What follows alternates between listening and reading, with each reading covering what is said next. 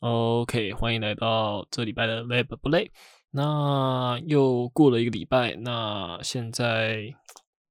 不知道这礼拜发生了蛮多事情可以聊的，像是礼拜天的时候看 Low 的世界赛，然后 SKT T1，然后暴打对面，然后看我们的 Faker 李哥准备晋级晋级冠亚赛。那今这这周的那个周末的时候，就会来看那个冠亚赛。唉，那个 LO，这个游戏也是过了。好久啊！那从国二他妈的玩到现在都还在玩，真的是超级久的一个游戏，还到现在都还没有倒，然后还可以上去各种电子比赛，真的是蛮屌的一件事情。那还有不知道这几周还可以分享的事情，就像是家教还是有的继续上。那如果有天前面几个结束，你就知道那个家教小孩是多么的失控，这样子就是要。诶，与其说是家教，不如比较说像是一个伴读吧，就是陪他读书，然后跟他讲说什么事情要干嘛，什么事情要干嘛这样子，然后在旁边当一个读书监视器，就是过去看，然后教他做作业，教他写东西、写下量什么的。像目前已经上了三次课，那第一次是教数学，然后因为他现在数学就是已经烂的跟屎一样，就是只剩二十几分、三十几分的程度。那现在要考第二次段考，那我想他第二次段考也没救，所以索性就直接上第三次段考的部分了。然后第三次段考部分再上向量。然后这周要上课的时候，我本想说他应该会知道，就是我来就是要上，主要是先上数学。那就没想到他就是呃太久没上课吧，太久没被我盯，就是他的呃课本只有带了物理课本回来，而且还是一个物理，就是像学校他们自己编的那种讲义。没有很没有解析的那一种，那也没办法，毕竟拿了钱就得做事，所以后来就开始上他的物理课。那也是一样，就直接跳过二段，哎，没有，就是是上二段部分，因为他二段那个静力平衡那边如果没学会的话，后面的什么简谐运动啊，或者是一些呃跟力相关的东西，他应该爆开。所以后来我就上了静力平衡那一段的课程。那其实蛮多东西看到这题目的时候，就会觉得。哦，好怀念哦！为什么当时高中的时候都会觉得这些题目很难呢？现在看明就是都超简单，然后也就是尽管已经三四五年没碰它了，但是现在回去一看到题目，就还是知道该怎么写，或者是该怎么做之类的。而且在写这些题目的过程中，讲实话还蛮舒压的，在做这些题目，然后像是什么。一个杯子里面，然后放了什么三颗球，然后叠着，然后看说什么这个球对这个墙壁的施力是多少啊？然后这个球支撑的地面的什么正向力是多少等等的那种题目，啊，写起来特别有感觉。对，那还有一件事情可以跟大家分享的是，这礼拜蛮新的一个新闻，就是毕竟本节目还算是累不累，我。在想这个节目的定位到底算什么？要算是我平常自己这一个人 murmur 吗？还是我们要去真的去做一些真的比较寓教于乐，或者是比较呃跟学术相关的东西？那后来觉得真的去做学术相关的东西，其实还真的要准备，然后或者是花点时间去读一些文献，然后去 sign 一些 reference，然后去做一些功课这样子。但嗯，我偏懒。蛮蛮蛮不想要花这么多额外的时间去读这些东西。就如果现在还是研究所阶段的话，那呃，可能可以跟大家分享，就是说，哎，我这里不要看什么新的文献啊，或者是我自己在做实验又怎样怎样之类。但在现在的状况，就是哎，也没有，就是也没有契机会主动去接触那些新的文献。毕竟我就不像是以前实验室一些学长姐，他们是那种。早上一到实验室，然后八点九点会喝咖啡，然后打开 Nature 或者是一些 ACS Chemistry 的那些期刊的网站，然后开始看，哎，每周或者是有什么新的发表啊，有什么新的研究之类的，然后开始就是想说可以怎么应用到自己的研究中吧。啊，我从以前就不是这种人，所以我蛮佩服这种人的。但因为我这周看到一个真的自己蛮有兴趣的新闻。那可以跟大家简单分享一下，那主要就是中研院那一边，中研院的那个现在院长，然后他叫做廖俊志，应该是廖俊志，对，廖俊志院长，然后他呃，又提供了一个新的技术跟政府的部分。然后他这个东西的全名叫做就是去碳燃氢。那他主要在做的事情就是要减轻那所谓的碳排放，让因为我们都知道嘛，就是如果一个碳去燃烧的话，大家都知道就是会产生，诶，就是二氧化碳跟水，那个可能还有水嘛。就是如果把碳跟那个叫什么啊，不不只是碳了，应该说最常最常见就是所谓天然气甲烷去燃烧的话，就是可以知道会产生二氧化碳跟水嘛。那这个技术的重点就是在于它会先用高温的。方法去裂解，然后当我们原本是天然气的状况下，就是所谓的甲烷 CH4，然后 CH4 它被裂解，然后变成就是单纯的黑碳，就是 carbon 以及 hydrogen 就是氢气。那这样的做法有一个好处，就是当我们去燃烧氢气进行发电的时候，那氢气所燃烧的产物，就是因为氢气是燃烧成产物，就是 H2 加那个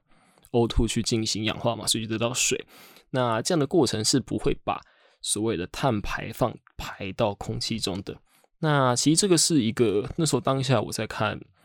到这份新闻稿的时候，就觉得哇操，就是这个院长真的是做的研究都真的是会怎么讲，打中社会议题的要点吧，就真的蛮厉害的。因为我对他的认知其实是学在就是那时候还是学生研究所学生的时候，然后因为那时候每周都必须要去。听一个学术演讲，然后可能是一些地方的教授，或者是又是外来邀请的讲者。那有一次，因为主要是他们团队那时候提供了一个技术，就是他们说可以用那个 eco 来方法去固碳。那就是呃，简单来说就是用 eco 来，然后把 eco 来当做一个工厂，然后就是一个各种程序。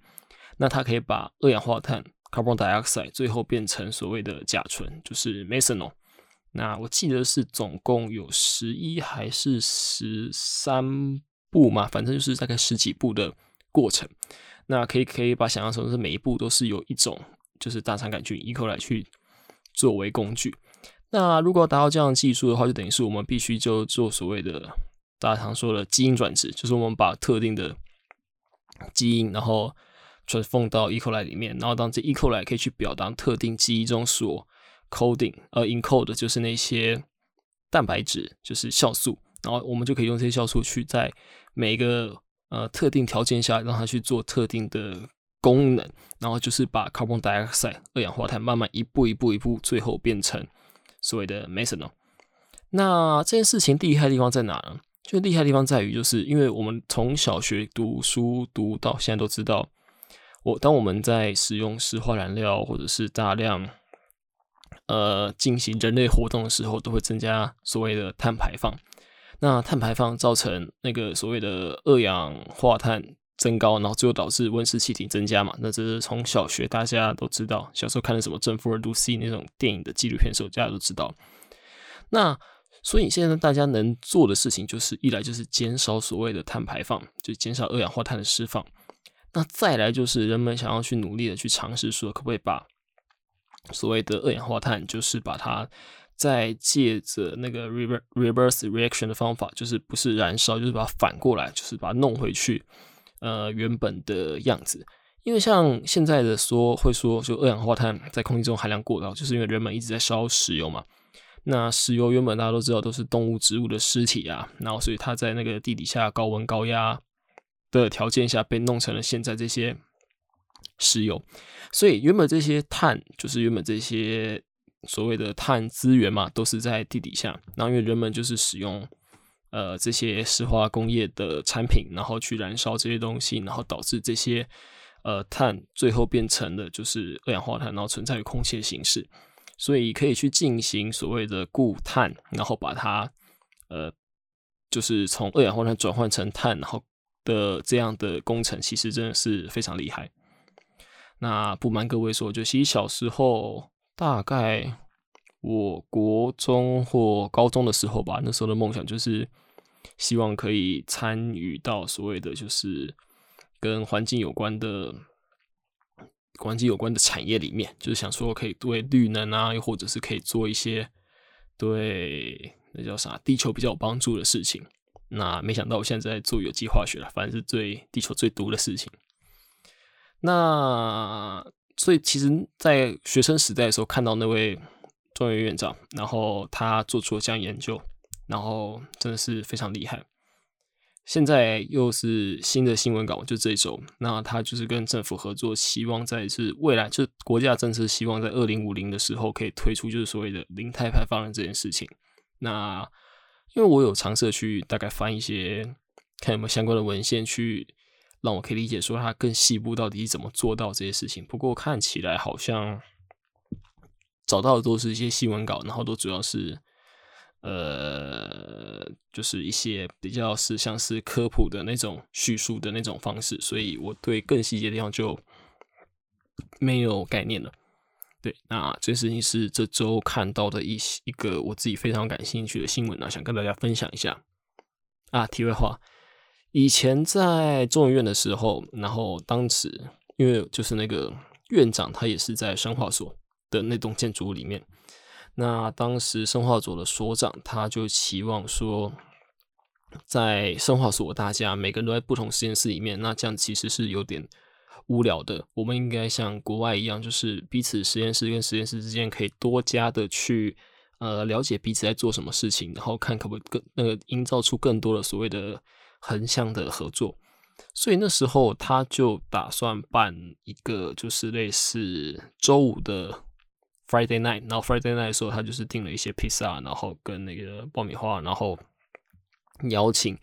每个实验室的人，然后到就是一个类似大会议室，然后就像是分桌，然后分小组，然后玩一些团康游戏，然后有一些抽奖这样子。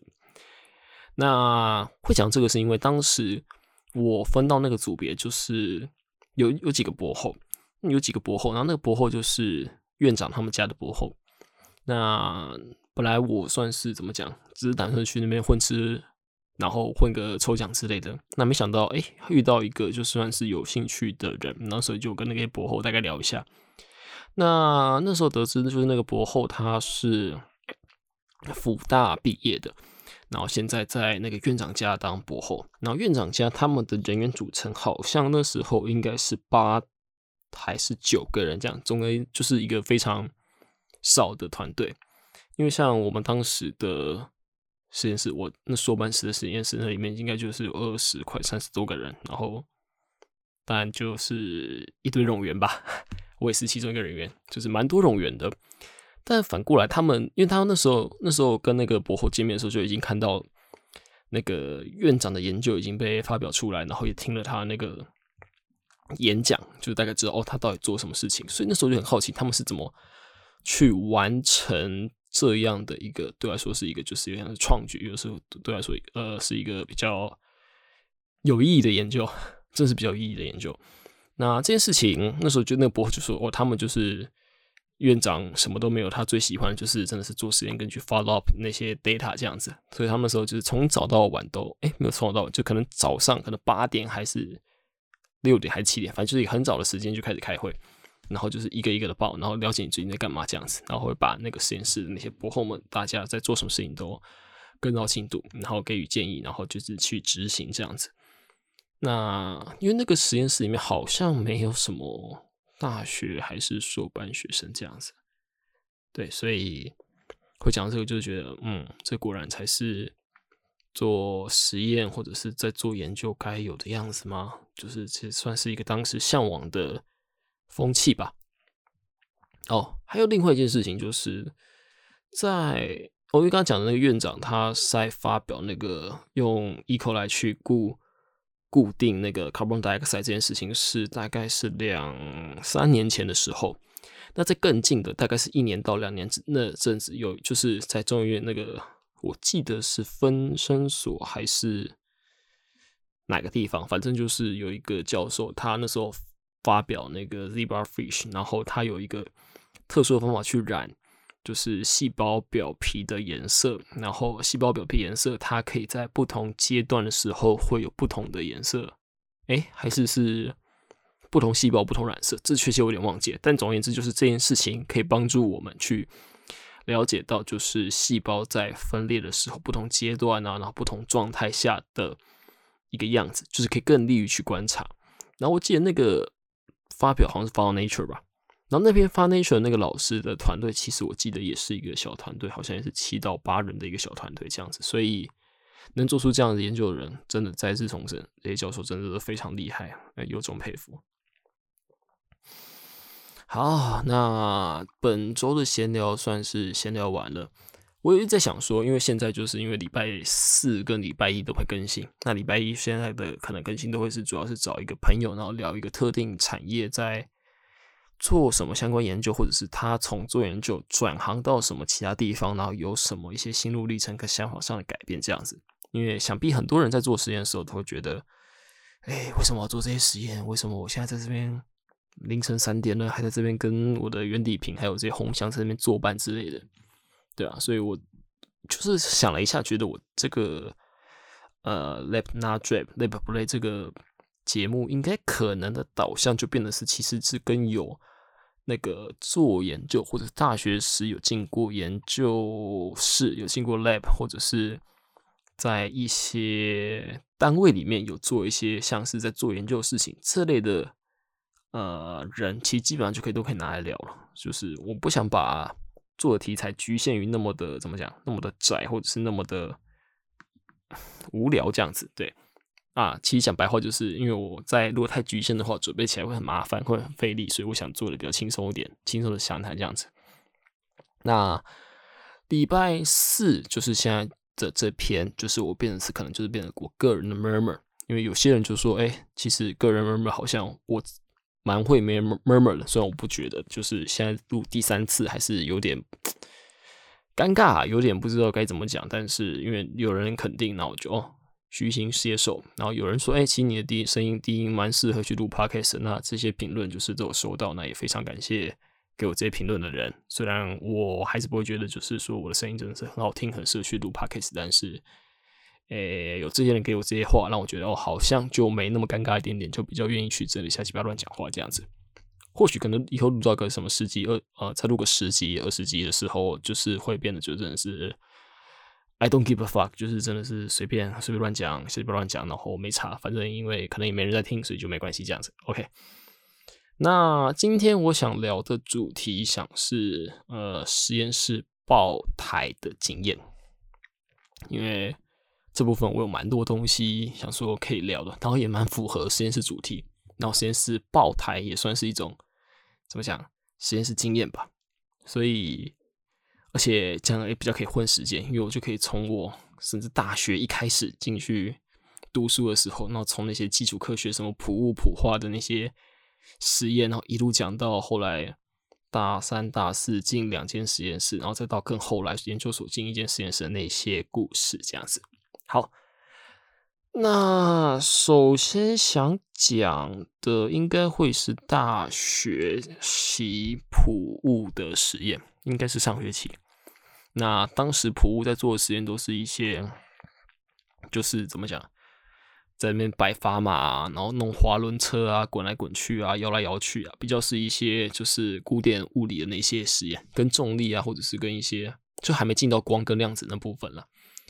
那那时候有一个实验叫做就是可道白，那可道白这东西的作用，有兴趣的人可以自己去查一下。那简单来说就是它是可以测，就是我们所谓的 G，就是那个万有引力常数的这个东西。那因为那个实验做起来，其实呃，现我有点忘记细节，但印象就是拿一个一个超大一根超长的铁棒或者是铁板在那边。呃，晃来晃去，然后记个它的那个周期，然后最后可以算出一个它的那个什么万有引力常数吧，好像是这样子。但是因为当时就是那时候服务实验室礼拜一，然后是礼拜一的时候下午上课完之后，就是晚上就是戏排的练球，所以那时候就是会很想第一个赶快做完实验，然后赶快高速绕杆，然后直接去球场这样子。那那个实验因为很烦很繁琐，然后那时候好像我也没真的很认真去看那个预报跟那个作业该怎么去做实验，所以我那时候做的完全不知道自己在干嘛，怎么摆怎么算，然后算出来那个万有引力常数什么零点六零点八，一下人在月球，一下人在火星之类，就是算不出确切的那个九点八那个数字。那因为这样子所以后来真的是到最后五点半快六点的时候，因为那时候其他人都走嘛。一般来说，平常我是四点半就会可以闪人的人，那那天到了五点半快六点都还没有走，那时候觉得哇操，我到底在干嘛？然后那时候因为我也不知道我到底哪边出了问题，就是只是想着赶快离开。那后来，呃，我就跟我那个组员商讨了一下。就是 OK，你会在意数据的真实性吗？他说，嗯，他不会，他只想去打球。嗯，OK，好，没问题。所以那时候呢，我们就是用了一些技巧，然后就是左右观察法，看了一些别人晃出了什么数据，然后左右观察法之后，然后得到了一个算出来那个什么误差大概是十趴十 percent 还是十 percent 的一个数值这样子。因为当时普物实验的规定好像是说，就是一个数值。误差以内就可以接受，但那误差其实超级不科学，就是不是什么呃什么三 percent 五 percent，就是好像是一个十位数的样子，反正就是后来这样子就结束了。对，哦，这是我大学第就是真的是最荒谬，那我真不知道自己在干嘛的实验。那其他都还好了，其他普化实验啊、普生实验真的是轻轻松松这样子。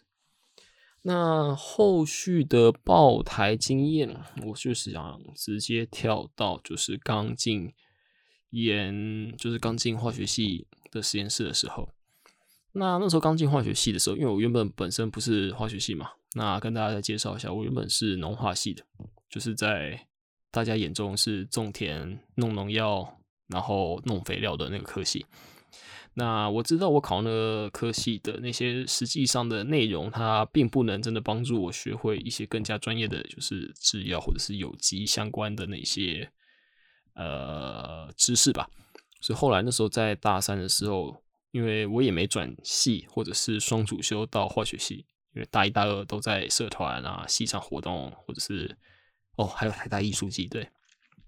所以都在做那些事的状况下，其实成绩就真的是没有很好，能过就好了那种程度。所以后来想说，那最后如果研究所要进化学化学所的话，那最快的方法，大家都会说，那你还是去化学系做实验，从大三开始做，然后做两年这样子，有两年的 data，这样子可以更容易帮助你去申请化学系。所以就是在这样的推荐下，然后我就选择说，那我去找一间化学系的实验室。但是因为我那时候。有机的课也没有不太会去上，然后对化学系的老师也都不熟，而且我自己想做又是有机偏生物那边，那其实这个领域在化学系本身是非常，诶非常热门的。就当时会有这个领域的那个老师，主要就三个，一个是我当时的有机老师，然后另外一个是即将退休的一个方老师，那最后一个就是。嗯，一个比较年轻老师，那就不讲谁，知道反正自己会知道。那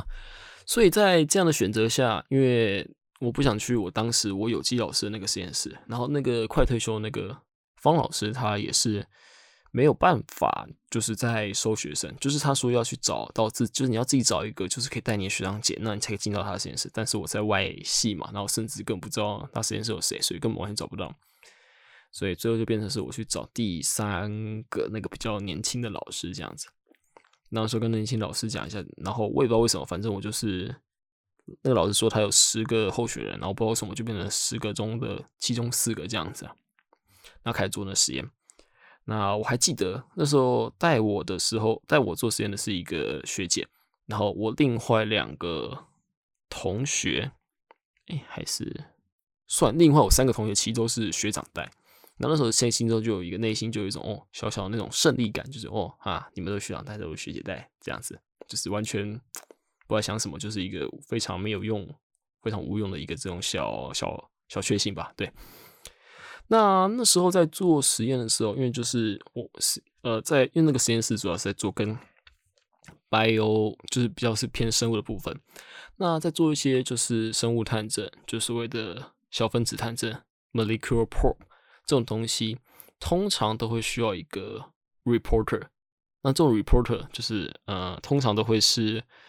诶有荧光的，就是它可以发光，在生物体内发光，让你可以直接看到它在哪里。又或者是它是可有一个 biotin，就是一个生物素可以做 IP，可以用哦免疫沉淀，然后把特定的可能我们想要标记的东西把它调出来这样子。所以其实，呃，在我们在做分子设计的时候，通常都会加上这两类的 reporter。那最直观的就是，哎，最 fancy 的就还是东西会发光嘛。所以其实那时候研究都会往要不要加上什么荧光基团这方向去做。那荧光基团，但知道人都会知道，就是这东西很贵，然后很难去做合成跟生产。但是因为很贵这一点，就是怎么讲，足以。让我们这些学生，又或者是让老师就觉得说啊，你可不可以有别的方法去替代？所以那时候我第一个做实验，我非常还记得，就是那时候我第一个做实验，就是我要去累量合成出 f o r c i n 那 f o r c i n 的结构就跟 FITC 差不多，反正就是一些苯环，然后连在一起，对吧？荧光镜都长这样子。那制造人就会自己要上什么东西？那那是一个两步的反应。那诶，那反应其实蛮简单的。现在来看，就两步反应，就是随便搅一搅之后，然后中间纯化是可以用水加 mesonol 好像是一比四还一比五的一个比例去做所谓的再结晶跟再析出，然后就可以得到我比较纯的晶体，就是甚至不用过 color。所以呃，不用过 color 去纯化的这件事情，让它怎么讲，就是可以去做大量合成是有优势的。所以那时候我记得我第一次。下反应真的是第一次哦，撇除不是在有机实验课做的实验，就第一次在实验室内下反应的时候下了两克还是五克吧，可能是两克七十五加另外一个什么三克七十五，然后最后会嘎出一个五克七十五的东西，然后那个东西又是所谓的荧光，所以实验做久的人都会听到这边就知道哦，这个是怎样的概念，因为帮不常做就是。或者是对就是所谓的荧光分子没有概念的人来科普一下，通常这些荧光就是呃这种荧光分子都是非常灵敏的，就是你在 nanomolar 或者是 micromolar 等级的时候，其实就可以用仪器侦测到它有亮光了。那 nanomolar 跟 micromolar 等级是什么概念呢？就是在一一 cc 就是一 milliliter 的水里面，它会有十的。负六到负九克的量，基本上就是非常的少。那这么少量就可以用来，就是所谓的做侦测。那你可以想象，我在那边合两到五克的这种荧光基团是一个怎样的概念啊？对。然后因为它就是它主要的那 fluorescing，它主要是发黄光。那它黄光就是，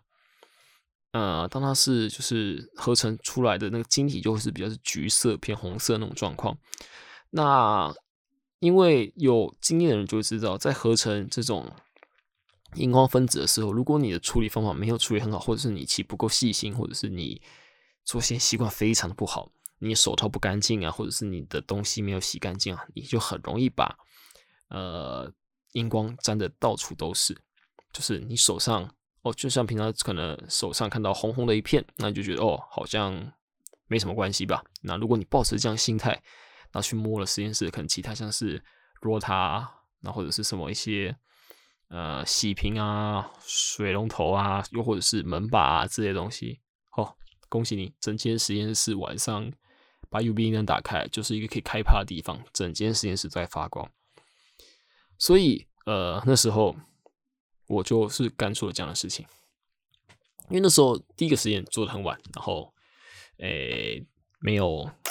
而且又是怎么讲？又是第一，真的是第一次做实验。我的有机实验的基础都还源自于那个有机实验。那有机实验那时候做的时候真的很简单。有机实验的时候，大概每次两点多上课，我总是可以三点半到四点就离开了。就基本上在助教开始讲解的时候，我就会把东西都加完，然后东西都放完了，开始反应。然后助教讲解完之后，就可以把反应收一收，然后就直接走。然后因为我们是外系有机实验，所以外系有机实验基本上也不会真太在意你那些细节。你产率一百五十 percent，你产率两百 percent，你产率五十 percent，其实讲实话都没有关系，反正你只要可以写问题与讨论就好了。那问题与讨论就是，哎，为什么你产率是两百 percent？那就可以写答，因为呃我的收本我的容积没抽干，又或者说哦，因为我这个反应不纯，所以我怎样这样之类。但讲实话，那什么反应都没点片监测，谁知道到底纯不纯啊？我操嘞，对对，所以就是我是在一个这样的基这样的背景下去做了。第一个实验，那就直接 handle 一个五克的合成荧光的实验，那这件事情非常的 hard core，所以后来我就把整间实验室，因为我那时候手套其实已经沾到了一些就是 fluorescein 那些荧光分子的 compound。那因为在有机实验的时候，我们会被告知说，你一次上课都只能用一双手套。如果你用超过一双手套的话，代表着你要扣分，因为代表着你没有很好的使用手套之类的，就会有这样的规定。那其实初衷就是要学生手套，不然那些外就是非做游戏实验的那些人，就会真的非常浪费手套，把手套当做就是可能塑料手套、是手帕界手套在用之类的。那这其实蛮浪费。对，所以其实因为有这样的一个教育的认知，所以那时候在化学系的实验室第一次做实验的时候，就手上已经沾到了一些 compound。但是想说哦，不能换手套，要省一点，要省一点。今天用完，就今天整个实验做完才可以，呃，去换手套。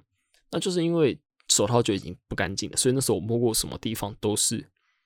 在发光。那我还不知道，因为我不知道哦，荧光照 U B 会发光，就是我那个量是会发光的量。那是直到那天后来实验做完，然后东西就是要放着在结晶在析出的时候，然后东西丢着，然后后来我就被一个学长叫过去。因为那学长那时候用一些公有器材，然后那学长就是他可能现在想想蛮对不起他的，对，就是那时候他可能就是有东西，他的 compound 可能就被我的污染吧，所以他那时候就非常严肃的说：“哎，学弟过来，你知道东西要用丙酮洗干净吗？”我说：“呃，我我有啊，但是因为其实哦，荧光分子这种东西用丙酮单纯洗其实洗不太够的，有些东西极性大特别大，你可能要用。”用到甲醇，用到 methanol 或者是一些可能 chloroform、dichromycin 之类的东西，你才会洗的比较干净。对，但当时这种我是不知道，就是用有机实验室的方法去洗，丙酮随便洗一洗，然后水冲一冲，然后就丢着，然后就可以就可以走了这样子。所以当时写的东西都没有很好干净，那所以这件事情就波及到了实验室其他人。那真好像那个学长是还没有把他的 compound 就是碰到那些玻璃容器啊，但就是差点要爆开。所以后来那天，我就是帮类似把所有地方都把它擦一擦，然后弄了很久，然后把东西重新洗一次，然后放到烘箱里。然后当时在放到烘箱里的时候，那时候好像一放完好像八点还九点了吧？那放到烘箱里，是不是觉得，哎，实验室有温情，对我温暖的，只剩下烘箱这个温度了。因为那时候烘箱我开八十五吧，所以打开的时候，冬天的时候打开来非常的温暖，那时候觉得哇，烘箱怎么这么温暖？怎么会这么舒服？而且那时候因为已经就是做是一天一整天实验，然后，然后就是眼睛非常疲惫，然后就是已经快睡着那种。然后所以打开烘箱那一瞬间，那个春风拂面，那个整个暖风到脸上，就觉得哇，这个实验室对我温柔的只剩下烘箱了。没有啦，开玩笑的。对，所以就像是你可能上班一整天很累，然后回到家，然后有一个温暖的免治马桶，只剩下温暖的免治马桶在等你的那种感觉。唉，所以这就是第一次做实验爆爆开嘛，就是搞砸发高的那个一个经验。那可是就是因为有这些经验，所以才让我后来怎么在做各种就是硕班，无论是硕班推证，又是后来在进行自己的硕论题目的时候，的合到荧光分子其实基本上都是非常的驾轻就熟，因为你知道这些东西有多可怕、多难清理、多难洗之类的，所以。有这些经验处理起来，真的是呃蛮好的啦。所以虽然现在回想那些就是把实验室搞炸的经验，真的是很阿炸，但就是想想好像也没办法，毕竟就是刚开始做实验会这样子。那后来就是还有一次，就是在做实验的时候，那时候拿就是拿针筒，然后去把那个 DNF 然后拿出来抽。那那时候就我们在抽哦。跟各位介绍一下，就当我们在用一些比较储水或者是需要比较干燥条件下的呃 solvent，就是干燥比较干燥的溶剂的时候，我们通常都会拿出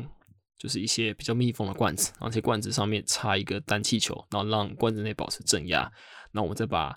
就是 syringe 就是针头带上针，然后插进去，然后去把里面的我们要的 solvent 抽出来。那因为这样的做法就变成是在抽出。我们要收本的时候，因为上面有接一个氮气球，所以灌进去的就不会是外面的空气，而是可能是理论上是比较干的，就是没有水分的氮气。这样好，因为储水这东西重要在于有些反应，只要一些些水在里面，它就会没办法很好的反应完，或者它采率就不会很好。那好巧不巧，台湾又是一个非常是非常热，然后非常就不是，反正主要是非常湿湿到靠腰的一个地方。那很多反应，可能你在美国、在欧洲或是在日本，就是你真的是随便加一加丢进去搅一搅，然后就会隔天就可以收到，哎，很干净，一个很漂亮点。但台湾可能有时候这就是没办法，因为台湾就是湿气重，你放的湿，你放着没有特别好去处理，没有去把你的溶剂那些东西去除水，那你东西放下去的时候，那其实因为有水在里面，那就是已经不会反应了。所以在取那些密封的溶剂的时候，都会需要用到针这个东西在做有机化学。那那时候当然除了不会要换手套、手脚不干净之外，那时候连针都不会好好的用。那通常我们用的针就会是有那种超级长的，可以弯曲，就是可以伸到瓶子比较底部的那种长的针，又或者是那种像是打针那种，呃，二十二 G 二二 G 二五，哎，编号什么有点忘记，反正就是那种。你可以想象，就是有像是，呃，去医院抽血会用出现那种针头吧，那种感觉的东西，用那东西在吸去取，在那边吸我们的溶剂。那因为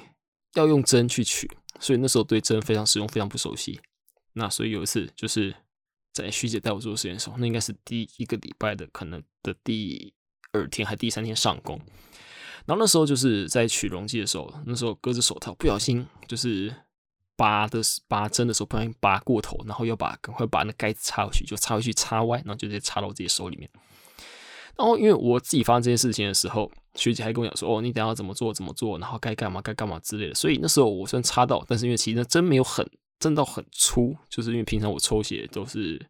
就我自己有捐血习惯，然后每次都捐是捐个五百这样子，所以其实那个针对我来说，其实就是不会到太有感觉，或者不要太害怕，最近很习惯了。但是那个针是在化学室的怎么讲，在化学的研在化学实验室的一个环境里面，那我是还没碰过任何的溶剂跟药物了，但是就是因为那个样的针，然后插到我的手里面，然后我有当下赶快拔出来。那因为那个针其实不会把手套针直接戳出一个洞。但我可以感受到，我拔出来就可以感受到，哦，我像手套里面这个湿湿热热的，就知道里面应该是爆血状况。但是那时候就觉得啊，不能让学姐就是担心。就你想嘛，那其他我三个同学都是学长带，那只我是学姐带，那学姐还这么热心教我，那我肯定是不能就是搞一些乱七八糟的东西嘛。所以保持着这样的一个心态，后来我就是把针就是赶快放到旁边，然后用另外一只手压着那个。出血的位置，然后就是继续把学姐在教什么，把它听完。然后听完之后，大概过了一个小半个小时到一个小时吧。那后来中午要吃饭，然后中午要吃饭的时候，这种学生说：“哎，把手套拿下来吧。”我说：“哦，好。”那把手套拿下来，整只手是红的。他当场吓死，说：“看你怎么都怎么手是整只红的？”就说：“哦。”我就跟学生说：“哦。”因为刚刚呃好像有插到吧，我也不知道哎。那学生说啊，你都没有感觉吗？然后说其实有感觉，但是为了怕他担心，就说啊没有了，哈哈，没有感觉，怎么会这样子？手好红，哈哈哈，这样子。所以就是现在想想真的好可怕，整只手是红的。就你可以想象吗？做完实验的时候，然后你手套拿下来，然后你整个手是泡在一个血水里面的。对，这是算是我非常有印象第一个，就是所谓的爆胎。就是搞出事情的经验，这样。那后来再带自己的学妹，就是后来到研究所的时候，也要带一些人，就在过程中实验室都会带人。在带学妹的时候，我就跟她讲说：“哎，就跟他说，哎，荧光镜头处理起来要这样这样子啊。”以及跟他说，在取那些收本的时候，你用针一定要小心啊，还是怎样怎样之类。但结果就是他好像也都经历了跟我差不多的事情。就是说，我也看到他在我面前把针插他手里面。那我这时候有看到他把针插手里面，所以赶快把他带到旁边，就是医疗箱，然后就处理。然后那时候那个学妹还跟我讲说：“哎，这样我就跟你一样都有经历的事情的。”然后还笑得很，就是好像没没没没啥所谓之类。干，我当时吓死了，完全可以理解当时带我学姐看到我一只手是红色是怎样的样子。那那个学姐，如果你听到这边的话，呃，就如果你有听我节目的话，就是嗯，这边是一个当时的心境跟当时的还原吧。OK，那这是在大学时候在研，就是在化学系实验室的事情。那那时候在就是农化系做的实验，可能就比较没那么多失误嘛。毕竟也是在养细菌、养酵母菌，基本上就其实很难很难真的可以爆胎还是什么。唯一一次我自己非常有印象爆胎，就是有一次从早上六点做实验做到晚上大概八九点的时候，然后那时候因为就从养菌到收菌，然后到破菌离心去胚类，然后处理，然后免疫沉淀调出来，然后把壁纸洗干净，然后再染一些抗体，然后叭叭叭之类，就做一连串下来，然后到晚上八九点的时候，然后最后一步，我只需要把那个样品就是抽起来，然后放到 Appendorf 里面，然后把它保冰到冰箱，我就结束了。那时候哪根筋不知道哪根筋不太对，在抽起来样品的时候，很顺手的就把它吐到飞桶里面了。所以就是好不容易存活一整天，破菌、养菌、破菌，然后离心，叭叭叭叭叭，最后得到的那个样品，就是在一个分神，咻，就进到了飞桶里面。十个 sample 里面有一个进去了，剩下八个还在。但是因为有一个进去了，所以就变成整个实验都没有用。单向真的是直接扛不住。后来那天晚上我直接爆气，直接在实验室住一天，然后就直接就是就从养菌开始，然后就睡实验室，然后到隔天再把全部都做完。那个时候老师看到我在搞这些东西，说：“哇，为什么今天早上这么早就来？你有你你有睡觉吗？”我：“老师没有，我在做事，我在实验室睡觉。”为什么要这样子？哦，因为昨天爆胎了，所以我从头又开始做一次。这是年轻时才可以这样子搞。好，所以这两件事情比较就是大学实验室的。呃，爆胎经验。那最后就来讲讲研究所时期干过什么好事吧。那提到研究所的时候，因为呃，真的是要变成，就我自己其实自己是变了一个，真的是一个比较有用的研究生啊。所以那时候在做蛮多东西的时候，压力会蛮大的。就是虽然我会说我大学时候待过有机实验室，但其实我后来也知道，那有机实验室的基础其实根本没有到。很完善，因为那时候，嗯，带我的学姐就是后来有些事情，他就是没有在那个实验室，就是先离开这样子。那我在那个实验室变成是我一个是自由的状态。你可以想象一个大三学生，然后在实验室没有 mentor，然后就是自己在学，然后自己摸索那个感觉嘛。因为当时我被指派到另外一个学姐要负责来带我，在那个学姐就是一个会把把人放任的。的的这种状况，就是你跟他约九点时间来做实验，然后他会三点过来，然后看到说，哎，你把实验做完，你好棒哦，然后跟你拍拍手，然后人又不见，然后可能会会笑他这样，就是一个非常有趣的存在。对，所以其实当时大学我可以从实验室安全的活下来，我就觉得我真的蛮厉害的。好，那回到主题，就是在研究所的时候，我自己经历过最最危险的有三件事情，那其中第一件就是。因为我在研究所时所在合成的东西都跟磷磷酸有关，那要要扯到磷的化学的时候，其实在合成方法上就会非常的麻烦。因为大家知道有机化学就会说是碳氢氧的化学嘛，所以当你要在碳氢氧上面再加上一些其他异原子，无论是氮或者是氟或者是什么卤素或者是磷硫之类的，就是会变得是你需要一些。设计就会变得是你开始要考虑的东西会变比较多。那磷这种东西又是非常麻烦，但是又是非常常见的一个化学，因为磷嘛，磷酸 DNA 里面全部都是磷嘛，所以其实在以前合成 DNA 的时候，那磷酸的合成方法其实都是已已知，是以前的合成方法就会非常的暴力，因为以前合成方法就是用一些 phosphoacycline 呃，就是。P O C L three，或者是 P C L three，或者 P C L five，或者是 P O C L，就是诸如此类的东西。那这些东西现在其实已经是违禁品了。为什么呢？因为这些东西虽然不是毒化物，但是东西可以用来合成一些毒气，就是有机磷毒气。对，这就是我在研究所时期都在处理的东西。好，那这些东西其实不止算算可以用来合成毒气啊，但是没有人会这么做的。呃，不能说没有人会这么做，但至少我没有去这么做。那可是，就算不能，就算就算撇除它可以用来合成毒气，它本身就是一种非常强的酸性物质，所以酸性物质就是会有腐蚀性嘛，大家都知道。所以在处理的时候就是要非常小心。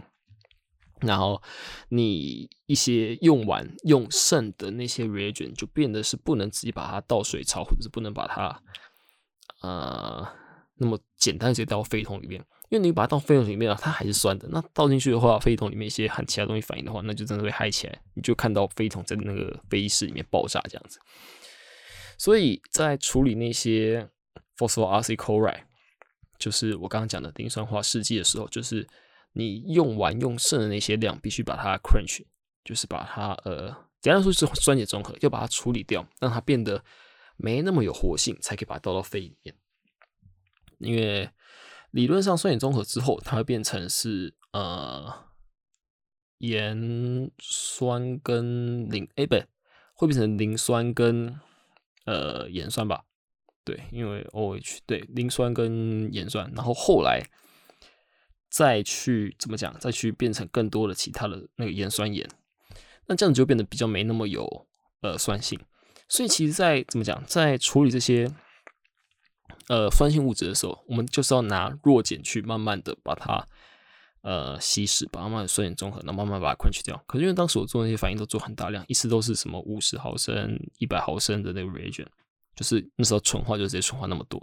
所以那时候如果把它那些作废的话，其实就是真的要慢慢慢的处理，慢慢的加酸。哎，那个酸最好还是在冰浴下，然后是配成 solution，然后非常的。就是非常少，那慢慢加，慢慢加这样子。那一开始我就很符合规定，就是在冰雨条件下，然后呃，最新品里面慢慢加，慢慢摇，加一点就摇一下，加一点就摇一下，看到冒泡哦，好可怕，摇摇摇摇摇，然后刚刚没没冒泡继续加。那后来加着加着就发现，哎，好像没那么麻烦呢。然后我自己就再算一下，就是五十毫升那个纯的那 reagent，如果要 quench 的话，到底需要多少的？弱碱，我当时弱碱是用那个 sodium carbon dioxide，就是所谓的呃小苏打，对。所以在困学的时候，你去算那个酸碱当量，你就发现你其实要用我我当时其实用到超多克的那个 sodium sodium bromide，不是 sodium bromide，那个就是那个呃小苏打，对。干，我突然忘记那英文是啥小，对。那所以在用的时候，后来我就要把它配成溶剂嘛。所以啊，不是把配要把配成色乳选状态去做，所以配色乳选还要在冰箱下慢慢加，这整个过程就非常耗时，非常浪费时间，也不是说浪费，就非常费时。那那时候大概做了半个小时，然后因为整个整个 crunch 的那个液体都还是酸性的，那还在冒泡，那时候就有点有点懒了，你知道吗？就是就觉得哎，困那么久都还没有发生事情，会不会没有想象中那么可怕？然后开始就是我是把直接拿钥匙那个药勺把。那个粉末直接慢慢的、慢慢的加到那个最新品里面，就加进去，然后就，因为会产生二氧化碳嘛，能看到哦，产生二氧化碳，那摇一下、摇一下、摇一下、摇一下，哦，好，运没了，OK，继续加、继续加、继续加。所以后来我等于就是直接把粉状物体直接加到一个枪栓里面的这样的做法。然后因为那时候反应就是我在困局已经困局大概快半个多小时，就是那些冰块啊。或者是那个追影品的容积，就是因为追影品是那时候用两百五的，那那时候因为为了困取那些东西，然后一加了一些水啊，就是